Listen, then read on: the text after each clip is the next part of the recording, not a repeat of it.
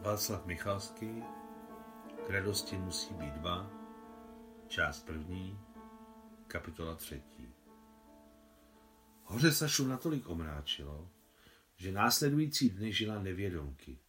Pohybovala se mechanicky, mlčíc a nikdo nevěděl, zda promluví, dokud se jednou v noci sousedky neprobudily nezděnými vzliky a horečnatým chroptěním ne, ne, ne. Ukázalo se, že Saša plakala ze spánku a když ji probudili, otřela si slzy a tiše řekla, promiňte děvčata. Promiňte bylo první její slovo v pro ní úplně jiném světě, bez Adama. Od toho dne Saša začala mluvit, ale jednoduše. Ano, ne, nevím, možná. To poslední slovo použila nejčastěji. Téměř jako její máma, možná. Během operací Saša, jako vždy, fungovala přesně a rychle. Se všemi chirurgy pracovala stejně a nikoho neupřednostňovala. Byla lhostejná ke všem dobrým slovům, která se na ní sypala a o svém volnu hleděla do jednoho bodu. A nikdo s ní nemohl nic udělat. Všichni chápali, že Alexandřin stav strnosti je na dlouho a nikdo k ní nelezl si důvěrně popovídat. O čem? O tom, že život pokračuje? O tom, že měla Adama, ale on již není. O tom si moc nepopovídáte.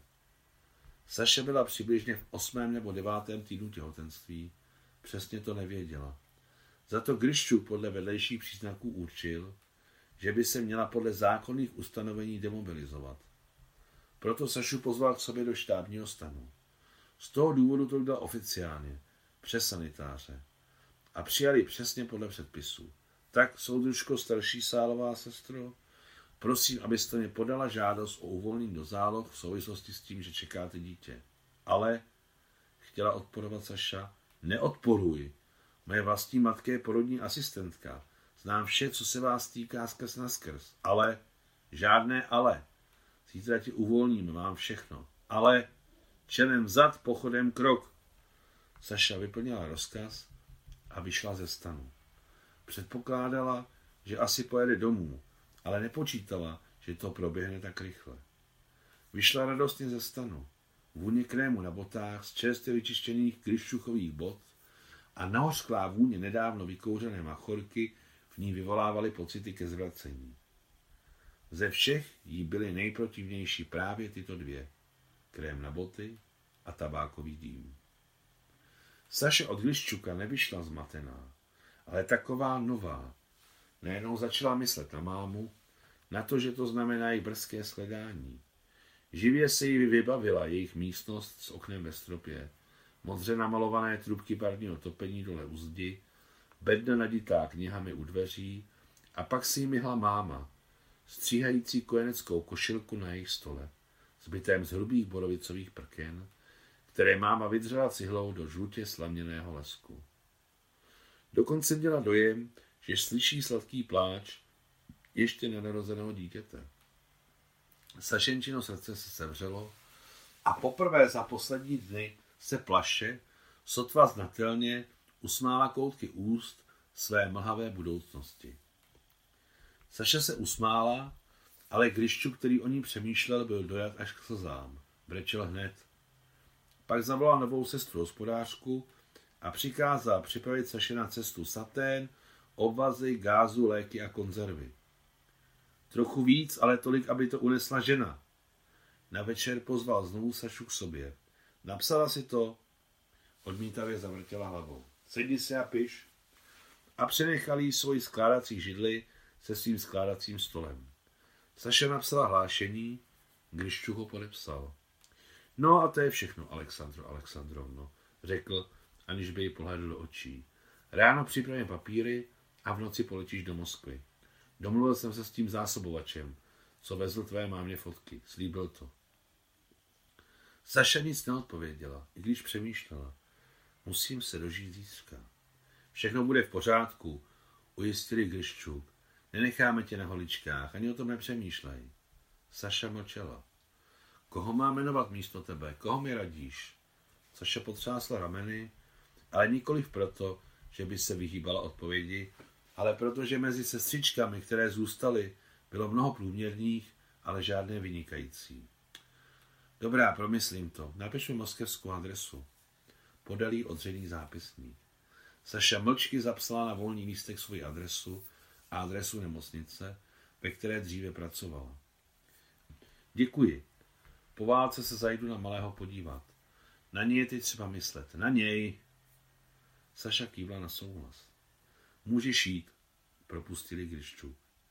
Když vyšla ze štábního stanu, bylo šero a chladno, ale deští, který sršel celý den, přestal a mraky se natolik rozehnaly, že Saša na večerním nebi uviděla první hvězdu.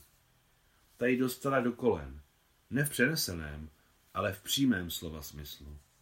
Jak šla k sobě do stanu, zadívala se na vatně probleskávající hvězdičku a nevšimla si pod nohama z boku cesty vyhloubeného okopu, dost hlubokého, asi metrového, do něho spadla oběma nohama najednou.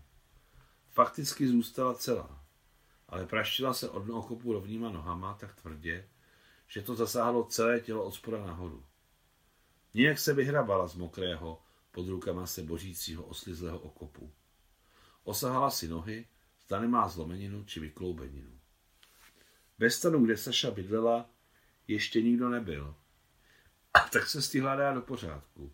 Než se objevily sousedky, nic si nebolelo, v podstatě všechno dobře dopadlo. Před úsvitem pocítila nevelké, ale ostré křičovité bolesti pod bříšku. Poté usnula. Brzy ráno se sousedky začaly chystat do své nemocniční služby a nechtěně Sašu zbudili. A když spolubydlící nakonec odešli, všechno se to stalo. Kolem poledne přišel sanitář od velitele nemocnice s rozkazem dostavit se do štábního stanu. Dala se dohromady a hlásila se. Přes malé slídové okénko procházelo tak málo světla, že v prostoru bylo šero a Griščuk nespozoroval Sašin odřený nos a bílý obličej s odkrvenými rty.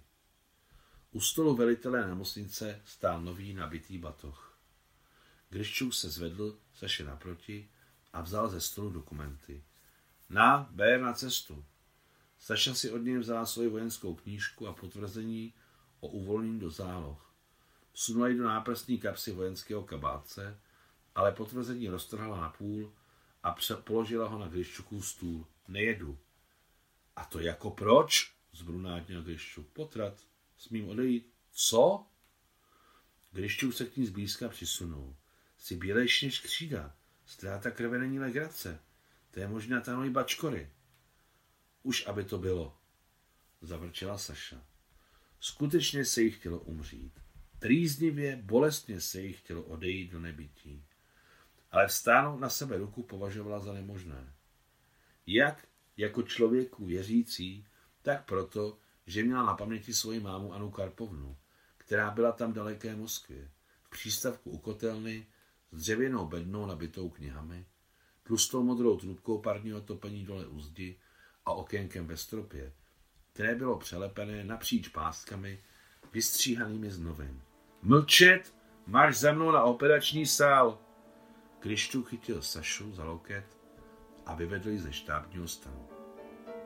Konec třetí kapitoly.